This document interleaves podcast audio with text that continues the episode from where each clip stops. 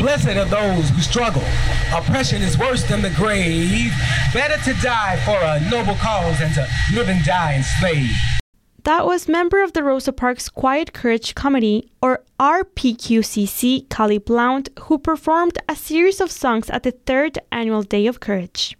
Members of the Gainesville community gathered at the Rosa Parks transfer station to remember the courage Rosa Parks had when she refused to give up her seat in a Montgomery, Alabama bus. During the ceremony, president and founder of the RPQCC, Reverend Milford Griner, announced he will be stepping down. He says after 18 years of leading the committee, he has learned how people are willing to come together to celebrate someone who stood up for justice.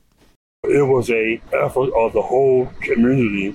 People care about justice. They, they, they even more so now because of so much hate going on in the world and the nation.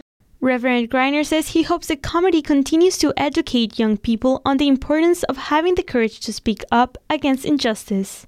City of Gainesville Mayor Harvey Ward proclaimed December 1st, 2023, not only as Rosa Parks Day, but also as Reverend Milford L. Griner Day, in honor of his service and activism in the community.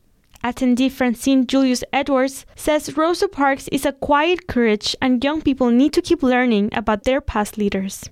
Understanding and honoring Mrs. Rosa Parks is important for all generations because they need to know who fought and died to make sure that they're able to register and to vote. Today marks 68 years after Rosa Parks refused to give up her seat. I'm Jimena Romero for WUFT News.